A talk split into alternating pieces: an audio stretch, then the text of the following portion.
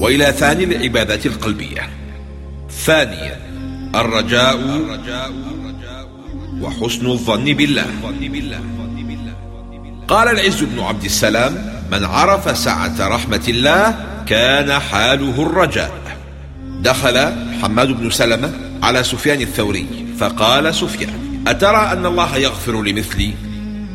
فقال حماد والله والله لو خيرت بين محاسبة الله إياي وبين محاسبة أبوي لاخترت محاسبة الله وذلك لأن الله أرحم بي من أبوي. وحماد بن سلمة هذا كان محدثا ثقة عابدا. قال عنه أحمد بن حنبل إذا رأيت الرجل يغمز حماد بن سلمة فاتهمه على الإسلام. وقال عنه ابن المبارك دخلت البصرة فما رأيت أحدا. أشبه بمسالك الأول أي الصحابة من حماد بن سلمة. ومع تعلقه الشديد برحمة الله إلا أنه أتبعها بالعمل والاجتهاد في العبادة.